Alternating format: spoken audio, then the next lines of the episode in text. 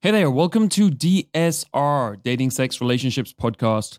I'm your host, Angel Donovan, and this is a show where we look at dating, sex, and relationships in a way that translates to results. We're always looking for the truth from many, many different perspectives, different experts, people who are experienced, and we definitely got something new and unusual today to talk about. But before I get into that, some quick news about a new download we have on the site for you. I've been working in the dating, sex, and relationships advice industry, as you may know, for about 15 years now. And over that time, I've picked up the advice. I've spoken to hundreds of experts and interviews on this podcast and elsewhere. On datingskillsreview.com, we have reviewed hundreds and hundreds of programs, literally over the six years of its existence since 2009. So I sat down with one of our expert editors, Jackson Hunter, a little while ago, and we recorded a 90 minute long audio talking about what we thought was the top advice of all time, who the top experts are, what advice is the best advice out there for each aspect of the dating, sex, and relationships lifestyle life game, if you want to call it that. And this is something you'll find really, really useful. It really is 15 years of experience wrapped up into just 90 minutes. And it's a great place to start, especially if you're new to this podcast. So you can go and download that audio. Go to datingskillsreview.com forward slash get top 13. 13 is in numbers. So get top 13. I'd also like to say a couple of thank yous for iTunes reviews that you guys have been putting up. Just the other day, Maya Domi gave us a five star review on December 2nd, 2015. And he says, really high value podcast, a great resource, unlike anything else I've found so far. So many perspectives all in one place. Keep it up. Thanks, Domi. We'll try to do that. Another one here. This one is from TM68, five stars. Saved My Marriage is the title. And this guy is from the United Kingdom, where I am currently. So it's cool to see that.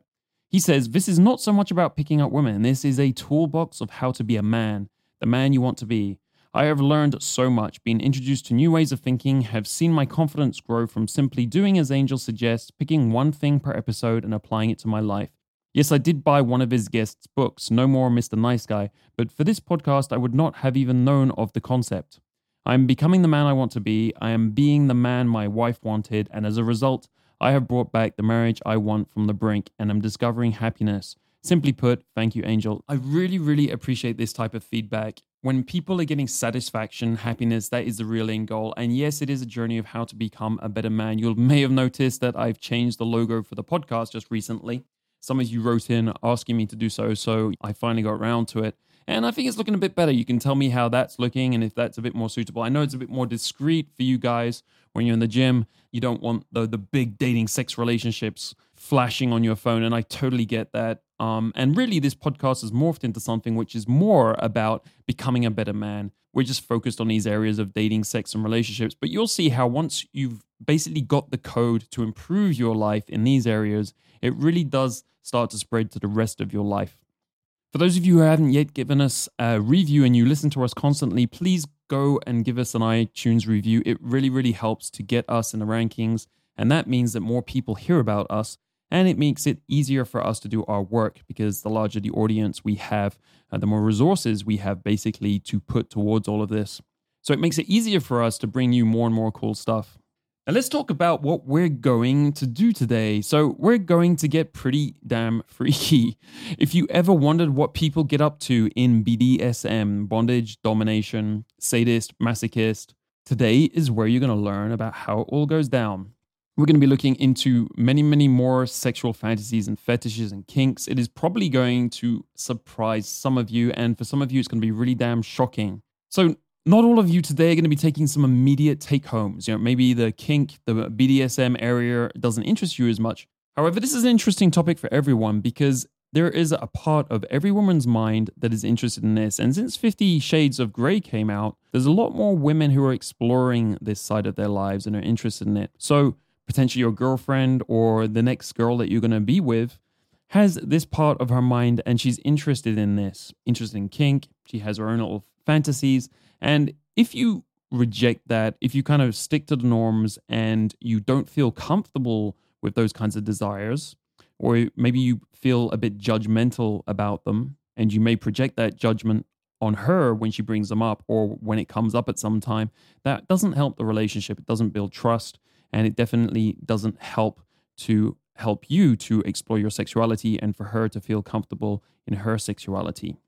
So, this is a great episode, and I'd also like to recommend a book to accompany this episode. It's not a book from today's guest, in fact, it's just a book that I think goes well with today's topic that I've read recently. It's called A Billion Wicked Thoughts what the world's largest experiment reveals about human desire. Why this book is really cool is it really goes into the nit and gritty of what people's real desires are. If you think about it, a lot of research is biased. Even when we have like academics on here, often they're using surveys. And as we know, people aren't always 100% truthful in a lot of these surveys because they're embarrassed, even when it's anonymous. This book is about the one source of information we can trust a bit more that is, the internet and what people search for. A Billion Wicked Thoughts has captured what people are searching for online and all of the types of communities and websites that have sprung up to serve this demand. So it really looks at the reality of what people's sexual desires are, both men and women. So it's really educational. It's quite detailed and uh, tough to get through. So maybe you'll just want to stick to this episode instead. But for those of you who like more detail and to really explore topics and this topic in general, I'd really recommend it. It's a bit of an eye opener. So today's guest is John Baku. He launched FetLife.com in January 2008. Now, FetLife, if you don't know what it is, I mean, not a lot of people do, it is basically the Facebook of BDSM, fetish, and kink, and alternative sexual expression. So it has a home for pretty much any sexual desire on this site. And it's not a dating site. It's not like OkCupid or Match.com or anything like that. It's not set up to specifically provide you a dating service. It's a social network for people to talk about these topics, for, for them to explore their sexuality. And of course, dating can come as a side effect of that. So Facebook really is a good anecdote for what this is. It's you use it pretty much the same way as you would Facebook groups and so on.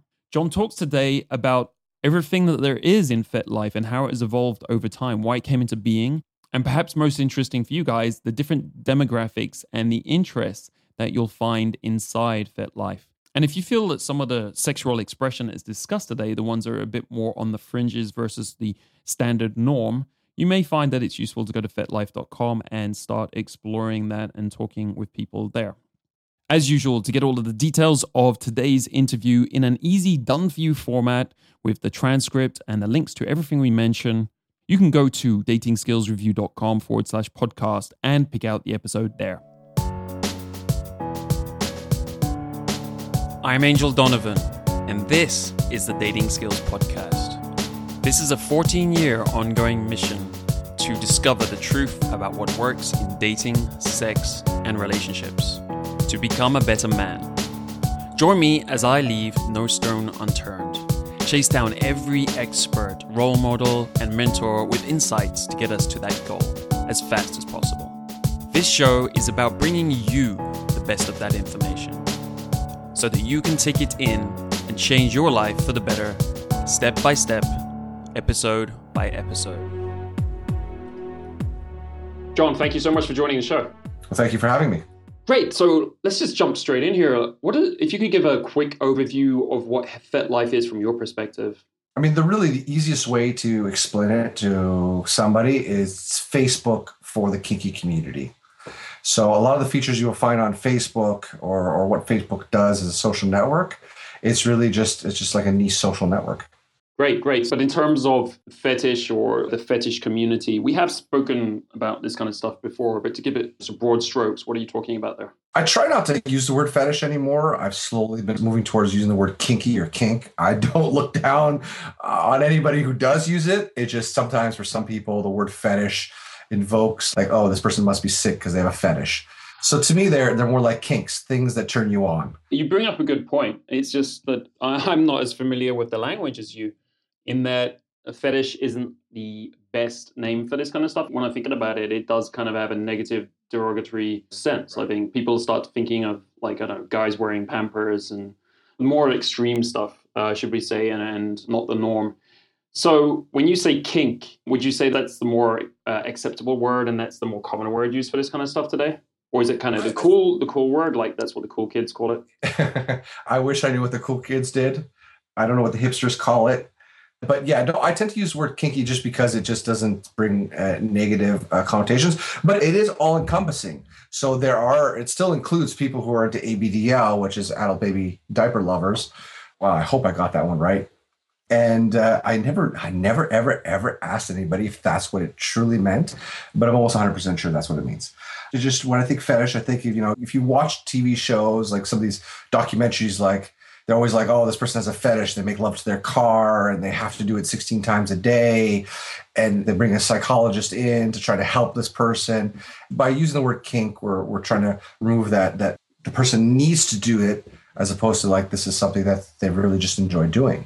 Cool. Cool, very cool. So we were just talking a second ago about why this came into being for you, and I felt that was very important. The point you made. So why did you bring FetLife into the world? What do you think is serving in terms of people's needs? I couldn't tell you what needs that it serves, uh, but I know why I started it because for each person it's different. Uh, so why I started it was because I never wanted anybody to feel uncomfortable with who they were sexually. I felt very uncomfortable with who I was sexually my whole life. I still do. I really don't think I'll ever go get get over it. Nor, to be honest, do I ever want to get over it. I'm afraid if I do get over it, that my desire to keep on pushing FetLife forward will uh, will disappear. Not to get too personal, but it's kind of like happiness. I'm not big into happiness for myself because not being happy drives me more than being happy. As soon as I'm happy, I can sit on the couch and watch TV all day. When I'm not happy, I can work all day. So it's too much happiness is not a good thing, at least for me. I know what drives me. I know what works for me. So yes, FetLife was just a culmination of my whole life story. My father was a famous hairstylist. I grew up uh, in his uh, hair salon. It was the largest hairdressing salon in Montreal at the time. And majority of his friends and coworkers were gay. This was the 80s. I was 10 years old. I was very curious. I, was listening to their stories, listening to them talk and um, from listening to their stories of not feeling normal, from my own stories of feeling alone and feeling like, oh my God, um, something must be screwed up because I come from a traditional Greek background where you respect and love the woman, which which I still believe you should do, but. Uh, why would you ever want to, to hurt or spank or degrade or, or do any of these things to somebody that you love? it didn't make sense in my head, even if two consensual people wanted to do it. But in my head, I was the only person at the age of 12, 13, 14 years old who ever would want these things. When I was that age, it was even before the internet. I think I had a 300 baud modem and I was connecting to BBSs back in the day to try to download, you know, ASCII games. Um, so the resources weren't there. And then as I got older, I went into IRC and I was like, oh my God, there's other people just like me here. And then I would I signed up to alt.com and I was like, okay, you know, it brings a bunch of people who are kinky together, but I feel that they what all they want to do is take advantage of us. And I was like, wow, these who wanted to take advantage? I was looking at alt.com. So they were like the leading alternative dating site on the internet. They're owned by Adult Friend Finder. And I joined the site and I didn't feel better with who I was. I, I just felt like, ah, there's something wrong with me. And these people are taking advantage of me they're taking advantage of people with kinks. They're not making people feel good about who they are. It was more like they were exploiting a niche, a market, rather than right. helping you guys connect. So I guess it was a paid service. Yeah, it still is a paid service. If there's other people on the there's other people like basically it's a dating site. But if you want to contact somebody, if you want to search somebody, if you want to send a message, receive a message, I can't remember exactly the details, but basically communicating between members was not possible unless you you were a paid member and and like the membership was not five dollars a month like FetLife. It was like was it thirty dollars a month? All right, so it's always good to hear people's stories, uh, which you've just given us, because as for me, I've often commented on the podcast myself, is like I kind of had to hit bottom in this area before I took action. So it's also interesting that you said like happiness doesn't often motivate you. It's like the other stuff that motivates you, gets you going, gets you working, and I guess that's where FetLife came from was this your frustration, your, your loneliness? How did the vision come to you, like one day, or was it a particular event where you, you know, maybe you had to leave a girlfriend or something that you kind of really hit bottom? And I'm not saying this to rub it in, but just to, often people on this podcast they're listening, and sometimes they're not in good places, and they don't realize that it's a powerful thing to hit bottom. I have a bunch of stories like that. So uh, not in chronological order or any specific order, but a, a year after I started FetLife, I almost closed FetLife because I was dating a girl, I was in love. Um, her father, I guess, didn't know what I did, which definitely didn't know what I did. He was a very prominent member, I had a very, very high position. And they found out what I did for a living and basically said, You have 24 hours to kick John out of the house or we'll disown you and never speak to you again. So I was like, this is horrible. And after about 18 hours, I left the house, never spoke to her again. I was living in Nova Scotia at the time, drove back to Montreal, I guess it's 16 hours away. And I was like, what the hell am I doing? Is this going to be like this? So you never spoke to her again? No. Wow. So she never contacted you? You never contacted her? I tried contacting her. Uh, I tried to make it work, but it was basically don't talk to me. From what I understand, uh, he's disowned another daughter, or another son, or another family member for another reason. I, I don't know the full story. And uh, this guy was legit. And uh, he wasn't like my father saying, Oh, I'm mad at you, but it's not really bad. It was like, Yeah, I'm really going to disown you.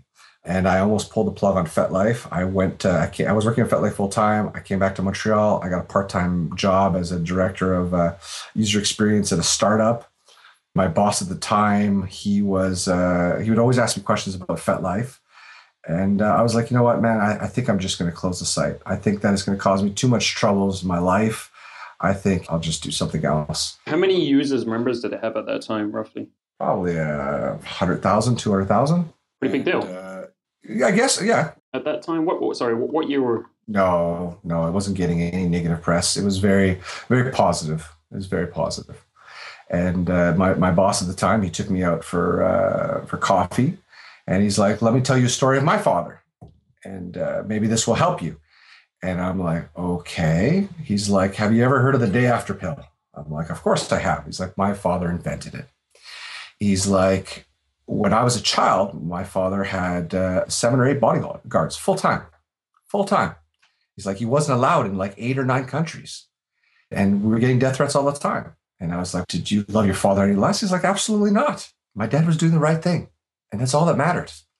He explained to me what he was doing and why he was doing it. And then I was like, oh, wow, people's perceptions change. And as long as people know why you're doing it, and if you're doing it for all the right reasons, your family will still love you.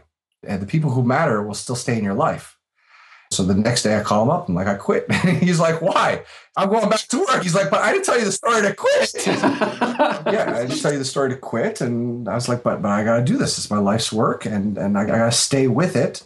And uh, I was afraid that my whoever I decided to marry or who I fell in love with would, would never be able to love me. I felt my kids would hate me.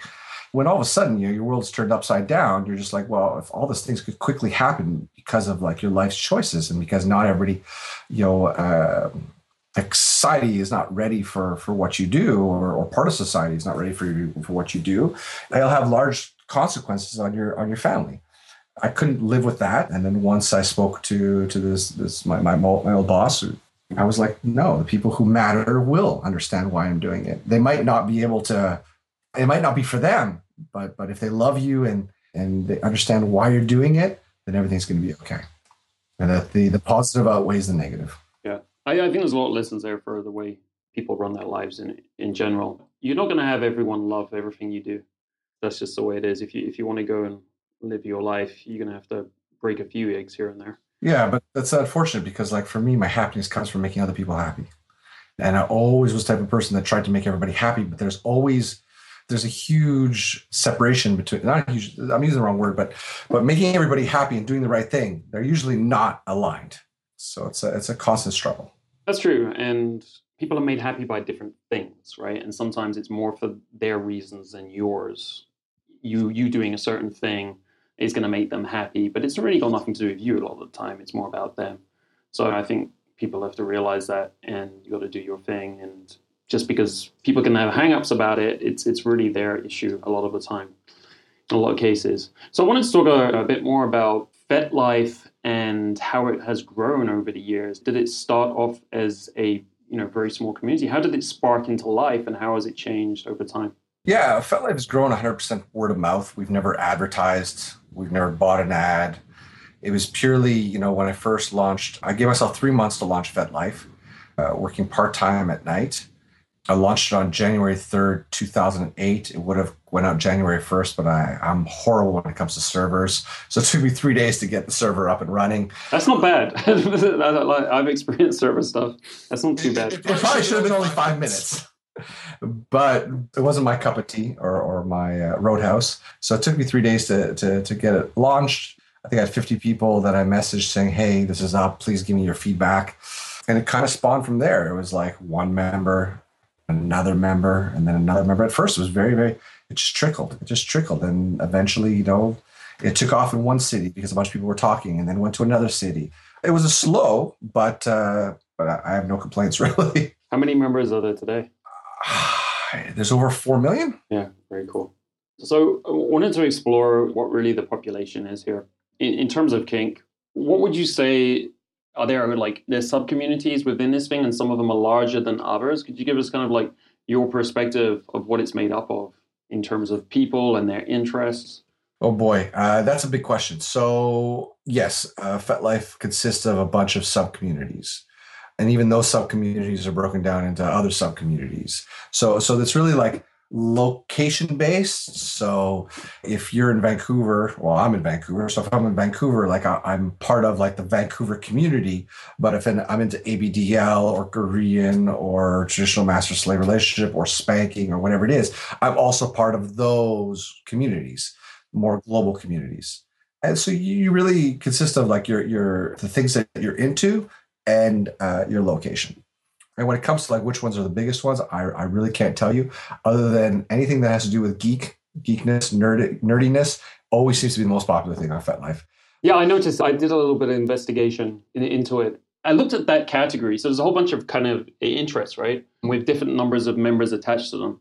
And the geek one was right at the top. I mean, it was geek and nerds or, or something. And I felt like it was like just kind of everyone joining in there, and everyone felt like they were a geek or is that not so? Is it? Is it? There's a real cross section between geeks and kink. Uh, I'm not exactly sure why it is, but there's a huge cross section. Right, right. So when we're talking about geeks, it's people. I, I actually don't know what a stereotype of geek is these days. Um, even though I used to use this word a lot when I was a teenager. So uh, is it like people who are into Dungeons and Dragons, or into Comic Con? Like, uh, what else is there? Computer programming, uh, arts. Uh, you could geek on anything, right? So it could be like you know role playing games. It could be Jedi Knight stuff. It could be like sports trivia. It could really be old school games, video games. It's just people who like really get into things and and really understand them deeply. That makes sense. That makes sense because kink is like getting involved, you know, kind of in your sexuality to a more individual, uh, independent level. Also, it's kind of standing out there. I'm a fan of this particular thing rather than just sticking with the traditional model. So, all right, here's some of the other categories that I was looking at. So the next, the, the biggest one after geeks was uh, submissive women, 108. No, it's tied with uh, women and people who love them. Yeah, so those are groups. So it says a lot less uh, about what people are into and more about the groups and how people get together, like what they get together. Like if we look at the list of fetishes and, and the most popular fetishes, the number one most popular fetish is, is bondage, I'll read out the top 20 most most popular fetishes. So bondage, oral sex, spanking, hair pulling, anal sex, blindfolds, biting, talking dirty, handcuffs, discipline, lingerie, collar, lead leash, ass play, toys, candle wax. This is always weird when you say it out loud. Not just candle wax, but everything. Uh, masturbation, master slave, role play, mutual masturbation, sex in public, public. And don't forget, I'm so used to typing everything. So when I hear it out loud, it's, it's, it's yeah. Yeah, well, so there's none of that sounds that crazy, to be quite honest. I think, well, there was the lead and leash one that stuck out for me a little bit more.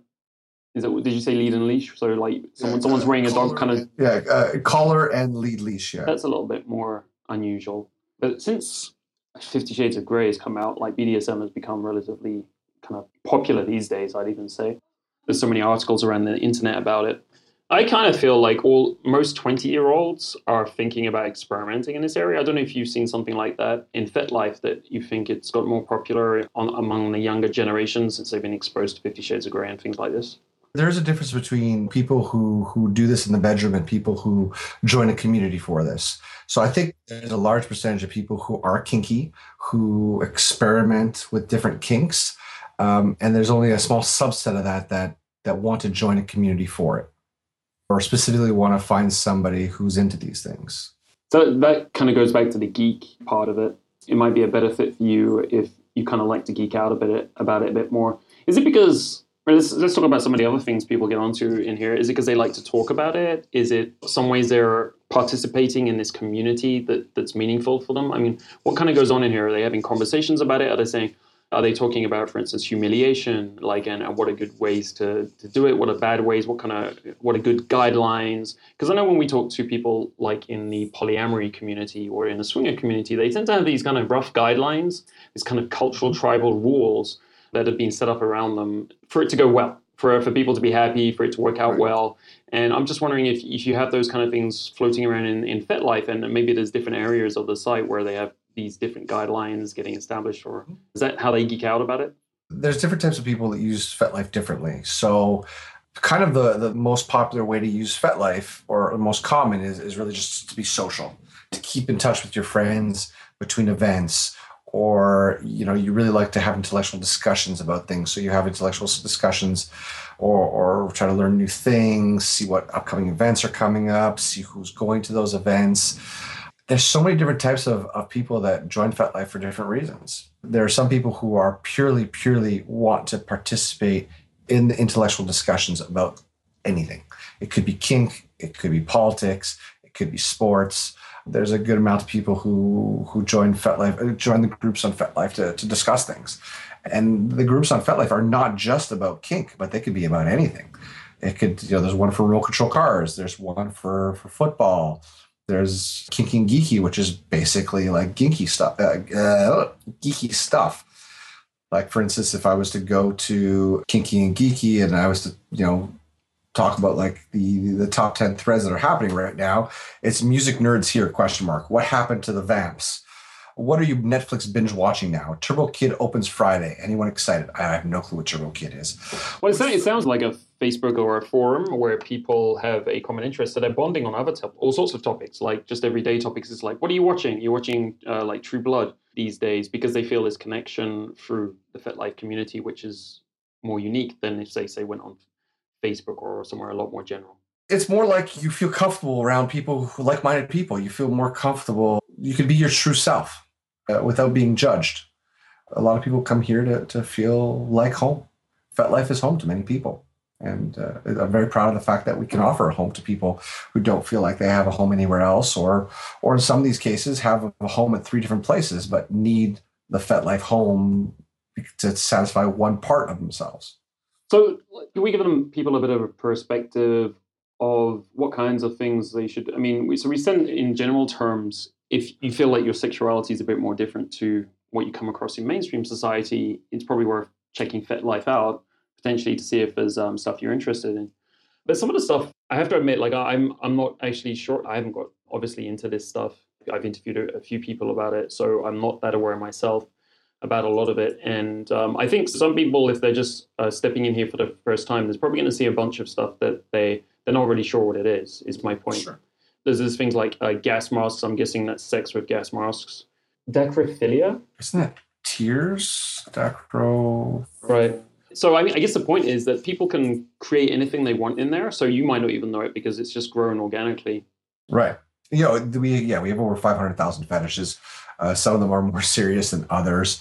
But uh, but basically, FetLife is for anybody who wants to be part, wants to wants to come across people like them, so that they don't feel alone, so that they can be like, wow, you know, there's another person like that out there, and get to know them. It's not specifically for dating. I always refer to FetLife as an anti-dating site, which makes it the best possible dating site. I go to a coffee shop and and I might go 20 times, but every time I, I, walk into the coffee shop, I don't go in the door and say, okay, is there any women between this age and this age with this breast size who lives within two kilometers from me who likes anal sex every second Tuesday? You'll go into the coffee shop and you'll go do your reading, and all of a sudden you're like, wait a minute, I'm into blondes, but there's a brunette there. You know, I'm into uh, I'm into small breasts, but she has big breasts. But there's something about her smile that just totally catches me I really want to get to know her. And and you you strike up a conversation. That's FetLife.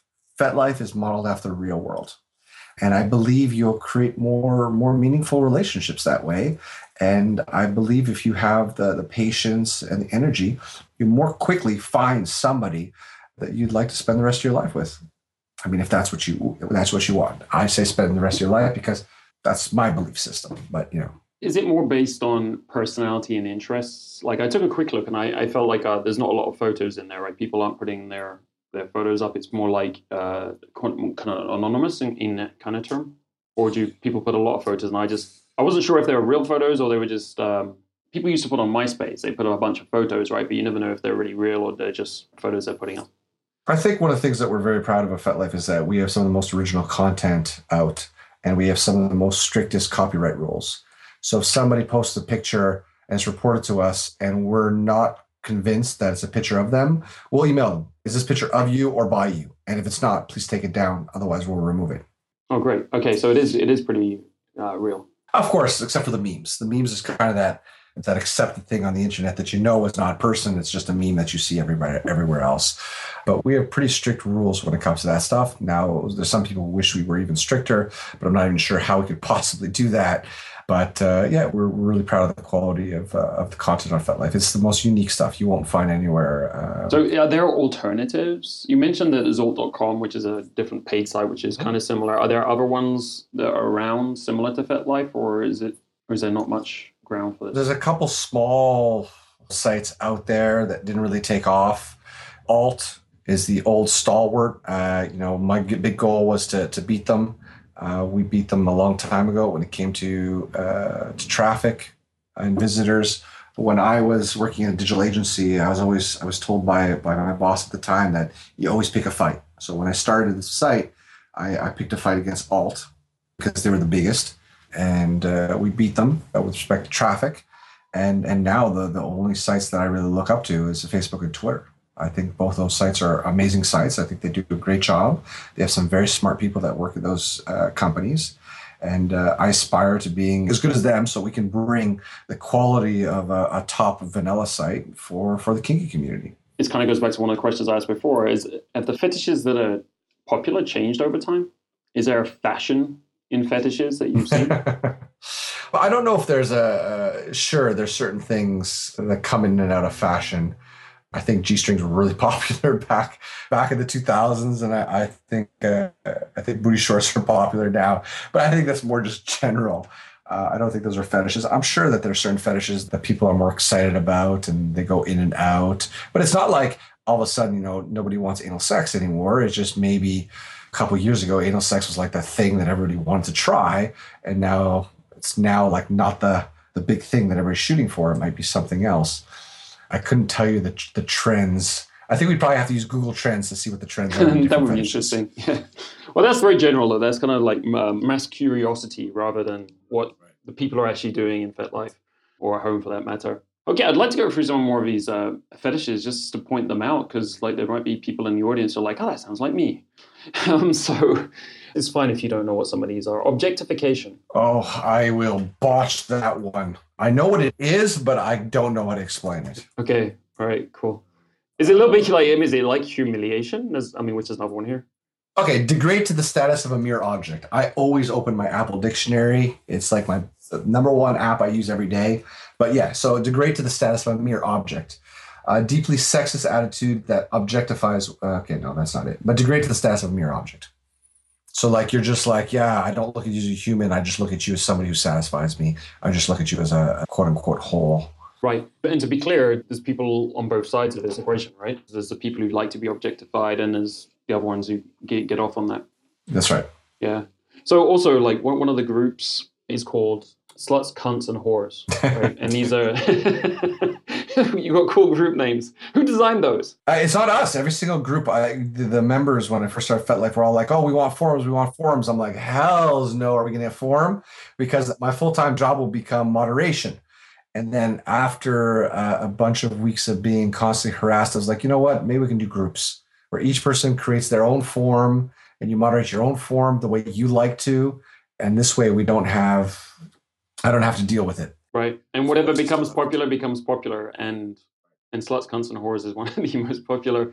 It might be just because it sounds cool.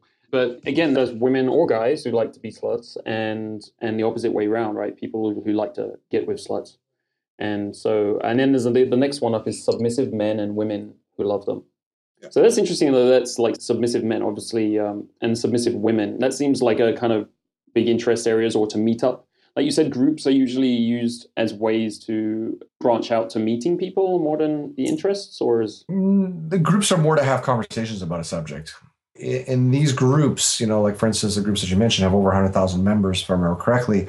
And yes, there could be some people in your area, but it's more of like just to discuss this subject with people who are also the same things as you, not necessarily who are near you. Great. I'm also like, I mean, submissive is is kind of a subtle word. Is it pretty general? Because we talked about like, say, um, BDSM and domination, but is submissive a, a little subtle there? It's because I would say some of my ex girlfriends were relatively submissive for instance. What do you mean by subtle? You mean like it's um well because like okay, so they always let you they always let you do what you want to do. They kind of you're the leader. There's lots of couples in the world like this, I think. You know, there's lots of couples where one side is kind of the leader and the other one's the, the submissive side. Or is it a bit yeah. more extreme than that, you would say? It's a shades of gray. So and not 50 shades, oh boy. it's uh it's really shades of gray. There's some people who are just like, yeah, I'm very strong I'm a very strong man. I'm a CEO. I'm not talking about me, but I'm talking about just a hypothetical. I'm a director. I'm a CEO. I, all day, every day, I, I, lead people. And then when I get into the bedroom, I, I just want to be. I want to be submissive. Um, and it could be very, very subtle to just like, hey, just take a little bit of control in the bedroom. And I like making you happy. To to much more elaborate scenes. There's no right. And there's no wrong, and it, it's just whatever's right for you and finding somebody you can enjoy that who can get into the same thing you're into and respect your boundaries, who just wants to make you happy. At the end of the day, both partners have to be submissive or dominant. You still need to care about the other person to make them happy. Yeah, it's just the boundaries are set in different places, not on different things. Yeah, even the most extreme people in the community who will say, who'll do some of the things that will, really shock people. I, I, truly believe deep down inside that they, they really do care about the other person. Yeah. And if they truly don't care whatsoever and have not one care in the world, there there might be some medical there might there might be some medical issue there. But I think everybody cares about or, or has some level of empathy for, for other people and, and wants to make them happy. Okay, cool. Um, a couple of hours. Age play. Playing different ages. So, like, I like to be a seven year old grandfather or I like to be uh, 10 years old, reminding myself what it was to to be 10 years old. Cool. Yep. That sounds very much like what it, what it is. It's interesting. I mean, there's some, there's some, some kind of fantasy stuff, I'd say, like kidnapping role play. That seems really popular, which kind of surprised me because it, I mean, it seems like a specific fantasy there. Oh, it's very popular. Kidnapping, uh, role play, rape role plays are very, very popular uh, fetishes or kinks. Sorry. Great. Okay, so kind of taking a step back here, I'm, I'm sure people kind of go through a journey when they start, like when, when they're at home, they probably have a few ideas about ways in which they enjoy sex or, or their sexual interests are kind of different. Once they get involved in the FetLife community, do they change? Do they kind of evolve? They mature? Do they like spread out and explore different? Is there a typical journey or, or things that you've seen over time that you could say, oh, that, that's like if someone joins this community, this might be the outcome. That like they might be getting this more like this over the years, or they might get, get this out of it in the long term? There's no right and wrong, and there's no. What I suggest for every single person who joins the site is is trust your gut and only do what you're comfortable doing. So if somebody else turns around to you and says, "Yeah, but now you're part of this community, you need to do this," if your gut tells you no, don't do it. Yes, there's a lot of people who join the community, even myself when I joined the community, where I'm like, "Yeah, I, I just I like this," And then as I was more introduced to more and more things, I became more comfortable with it and I pushed it harder. This is no different than from sports, where I first started lifting like a five pound dumbbell and I'm like, ooh, I can lift five pounds. I go to 10 pounds and 15 pounds and 20 pounds. And there's some people who stop at 20 pounds and they're like, you know what? I like this 20 pounds. It makes me feel good. I feel comfortable with it. It gives me what I need in my life. And there's some people who become like power lifters and every single time try to try to beat their max. And I think that exists in uh, kink too. That's a good analogy. Yeah, and you're right. It happens in every area of life. Like people keep exploring, at different exercises, different weights, and so on. As we're here, for for men and women, is there are there differences in the community? Do you see like anything interesting there in terms of the typical journey of a guy versus a woman there? I mean, first thing is is there's a lot of different genders. Right. Okay. You can you can you can explain that for you. I, I wish I could. I like I like to tell people I'm just some I'm some white straight guy. Like, what do I know? There's a the majority of people who who work at FetLife who who don't typically associate as a white straight male, and uh, there are multiple genders. There's what you associate that you have more feminine tendencies or more masculine tendencies. You know, even if you were born as a male or a female, I'm I'm scared to say anything because I feel like I'm going to get uh, in trouble for whatever I say. But yeah, there's many different genders. This is no different than your sexuality, uh, be it dominant, submissive, male, female gender queer, gender fluid, transsexual, crossdresser, whatever. It's being who you feel most comfortable and, uh, and other people accepting you for who you are. Great, great. Thank you. Okay, so I wanted to get into some practical stuff if uh, some people at home are saying, thinking, hmm, there's some stuff here that speaks to me or this this may, might help me out some way, make me feel more comfortable with myself how should someone take the first steps? Like, well, our audience is mostly guys. I know there are girls also that listen in, um, but how would you suggest they take the first steps in FetLife? What's a good way to get involved? Don't join FetLife. I like the ratio of men to female, the females to males on FetLife. Uh, well, so what is the ratio? Do you know that? Is it like 50-50 or? The ratio of active active people is it's almost 50-50. That's pretty incredible because most sites are male dominated. Yeah, no, FetLife was was designed for women in mind we make it very difficult for men. And they're just like, how do you do that? you know, you can only message a certain amount of people that you're not friends with in a certain period of time. Uh, so if you want to write a form letter and perfect your form letter and then blast it out to a thousand people, you can pay me whatever to, to be able to do that. That's not how you meet people. You go into a bar, the most amount of people that you could speak to in a night, or amount of women that you can pick up, or, or people of any gender, max eight people are going to start making fun of you at eight, anyways. So uh, that's one thing. Not being able to search specifically about a person and you have to work for it. Men don't like to work for it. I think they're lazy in general. I know that's a generalization, but um, FetLife is made uh, more with women in mind. So, yeah, to answer your question, though, men or women, there's no right and there's no wrong. Uh, it's more about being consensual and respecting people. So, when you do join the site, if you're more of the apprehensive type and you're like, oh, I don't know what I, I, am into, I really don't know if I want to try these things out or that just wants to keep them in my head, don't push it. Just just try things when you're ready. If there's somebody who's interesting that that wants to meet you, but you're not ready, don't meet them. Take your time. People's guts usually are dead on, and uh, and and go at your own pace. Everything is about respect, consensual no matter how crazy certain things might appear to you, they most likely are consensual. And if they're not, then then if, we're, if they're important to us, we're going to do something about it. So come in, read a lot, be a lurker, and then when it's time for you to feel comfortable, then participate. Yeah. And so then you just start posting in groups and you can message people individually. Yeah, you can start by commenting on pictures. And if you're not even comfortable doing that, you can start loving pictures that you like and then start commenting on them. You can join some groups that pique your interest. And when you're when you see something that's of, of interest that you have a, a point on, you can you can comment on the group post. If there's like you want to get out and you're more of a, a social person and you prefer meeting people face to face, you know, go to your first munch, go to your first event uh, munches are usually the best ways to, to meet people. So do you do you coordinate munches? We, we've spoken about munches before in terms of polyamory and other things. So do people coordinate for your site munches and events like offline? Yeah, no, we, we don't do that. We uh, a lot of the communities, a lot of the cities already have tons of munches. We didn't feel like we can add much value by just doing one more munch. So we recommend that people just look at their the events section look at the groups in their city, see what the upcoming munches are, see what the coming events are, see who's going, and get out. The first one might not be for you. You might you don't don't be discouraged if you go to a munch and you're like, oh, you know what? None, nobody was. The type of people who tend to go to this munch are, are are not of the same persuasion or same kink as me. Then maybe it just wasn't the right munch for you. There's other munches. There's other events. Don't give up. Yeah, don't give up first time. Good point. You know, and a lot that's that's what a lot of people do. They have first experiences, bad experience, they go away. I was that kid who who who loved pink and white and couldn't stand black. I only like black now because I'm fat. I would look in front of these like kink or fetish, like lineups in front of these fetish events, and I'd be like, I don't fit in.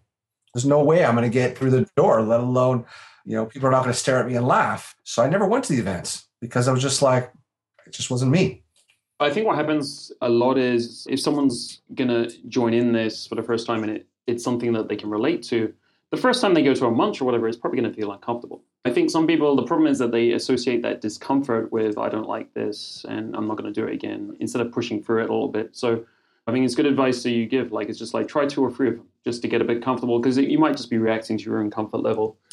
And uh, you just got to push through it a little bit and then you'll find, oh, this is great a lot of people react that way. They tend to kind of back away from it rather than you, put up with it. You, you will find your sub community. You'll find your niche. You just have to, like any smaller community, it just takes a little bit longer. It's not like you know looking for a book. Well, you just go to the local bookstore. It's it's not hard.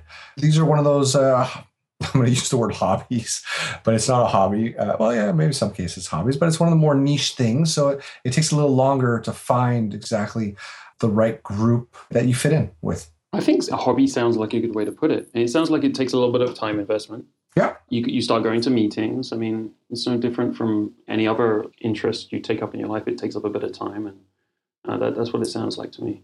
Yeah, I wouldn't say it is a hobby, but I'd say it's a great analogy. Cool. All right. So I, w- I wanted to bring up something in case people see this in the press. In 2012, there was uh, some concern about BDSM crossing boundaries into unwanted sexual crimes, and FetLife got involved somehow. I know you you spoke in the press and stuff. Can you just like talk about what happened there and why FetLife was uh, brought up? To be honest, I'm not exactly sure what 2012 okay, was. Can you give me a little bit more info? Sure. Like uh, there was some group. Oh well, so you have this democratic system where people can vote for uh, site changes and stuff, right? Or and then then you take the most wanted site upgrades and, and things like that. It seems um, into account. So they voted for a change in the policy about being able to communicate people's names attached to uh, exper- individual experiences. I think the, the general name for this was name the abusers, name our abusers, name the abusers. I couldn't remember exactly what it was, but along those lines. So yeah, we do have a voting system, but the problem with our voting system is only there's only voting up. There's no voting down. So the most requested feature on FetLife is to uh, to offer ASL search. But if you look at the comments, in the ASL search. There's a lot of people who hate that, but they're not allowed to downvote it.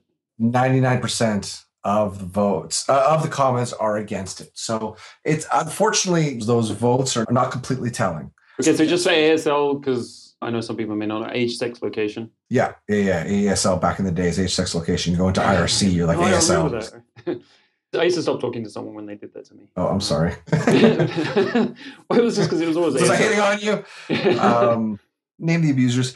It's it's again it's one of those things that it's not an easy answer. It's one of those situations that we're in that i spend tons of time thinking about it. And to this day i still think about it because i don't know what the right answer is and nor do the large majority of people know. So basically what the community wanted to do was to be able to publicly name people who abuse them. Initially when this started happening we were just like okay people can can come out and, and name people. Like we don't know what's true. We don't know what's false. We don't know we don't know anything. You don't know what's slander. You don't know if someone's just uh, spreading that kind of thing. So we, we we decided that after dealing with a, with a lot of these cases that what was best is that we were not in the right position. We are not in the best position to be able to to police and say okay your case is your case is not, and you're slandering this person. So we're going to remove these comments because you're off your rocker. And we were just like, you know what? The best place for this is in the court system. So you could talk about your situation, you can vent about your situation, but you can't name the person. So if you want to talk about it in private, you can talk about it in private and name the person. If you want to to write in your journal about something that happened to you and not name names, you're more than welcome to. But just posting and say this person did this you know, my thing is like, yes, I understand that the legal system, it really sucks. I've never been a woman. I've never been raped. I don't know how it is. Sorry about my phone. Um, I've never, I, have never had to go through these things. Uh, but the truth be told, the only way to prevent this person from ever hurting another person is to go through the court system. All we could do is say, okay, you go off FetLife, but doesn't mean they're not going to go to Facebook.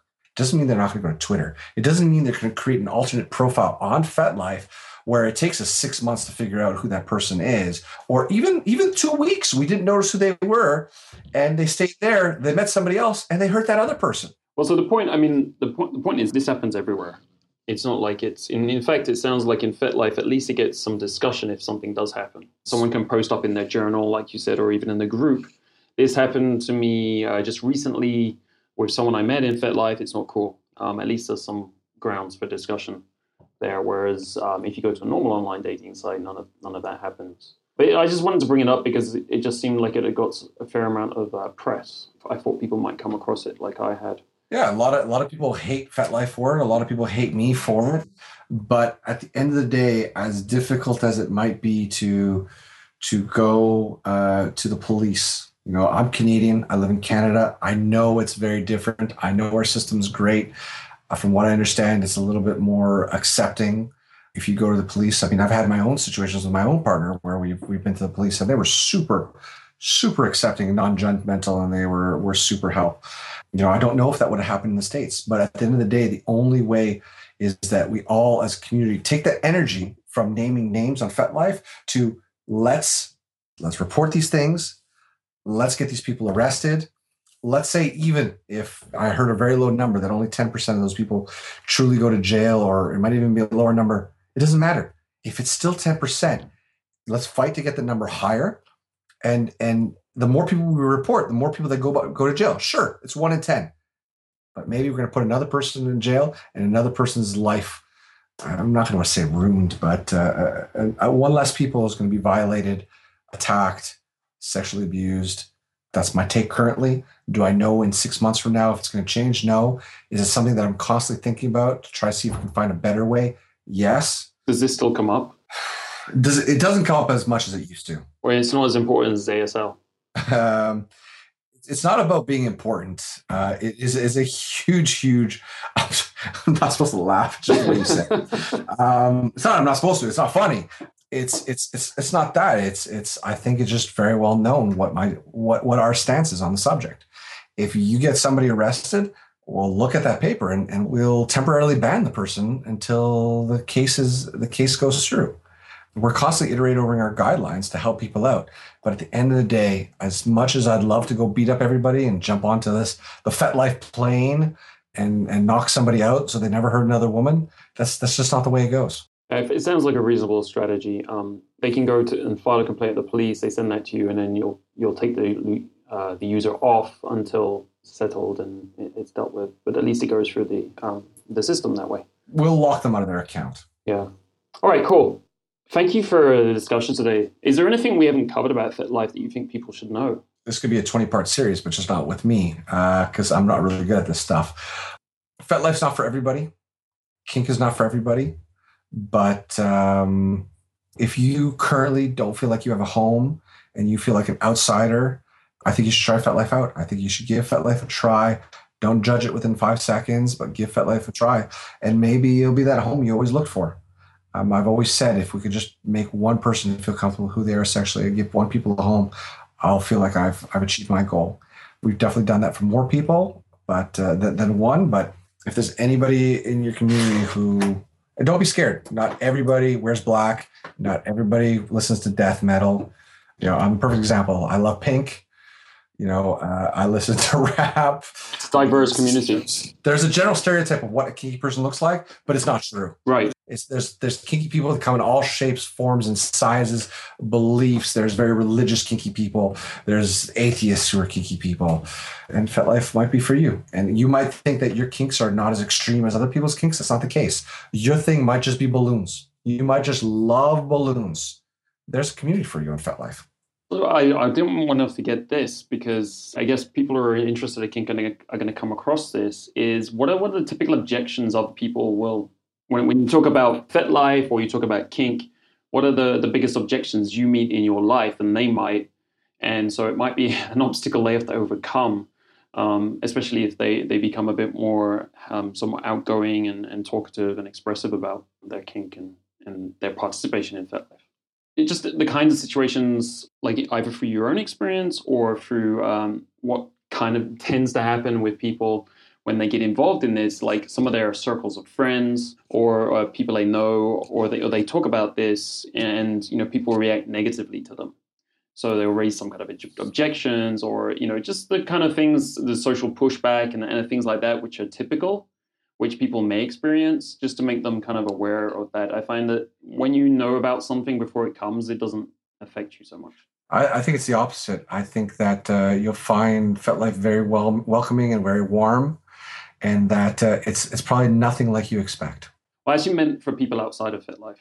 Like, so if you oh. tell someone, "Oh yeah, I'm playing around with this cycle FetLife," or yeah, it's uh, not everybody in my family knows what I do. Of course, my parents do, and the most important people in my family do, but I didn't tell my grandmother, who's now passed away. So yeah, you always just have to. Each person's life is different, and you have to understand the consequences that opening up about certain things to certain people might cause in your life the large majority of people that I've, I've personally interacted with were perfectly cool and, and thought it was really interesting, even though it wasn't for them, what I was doing at FetLife.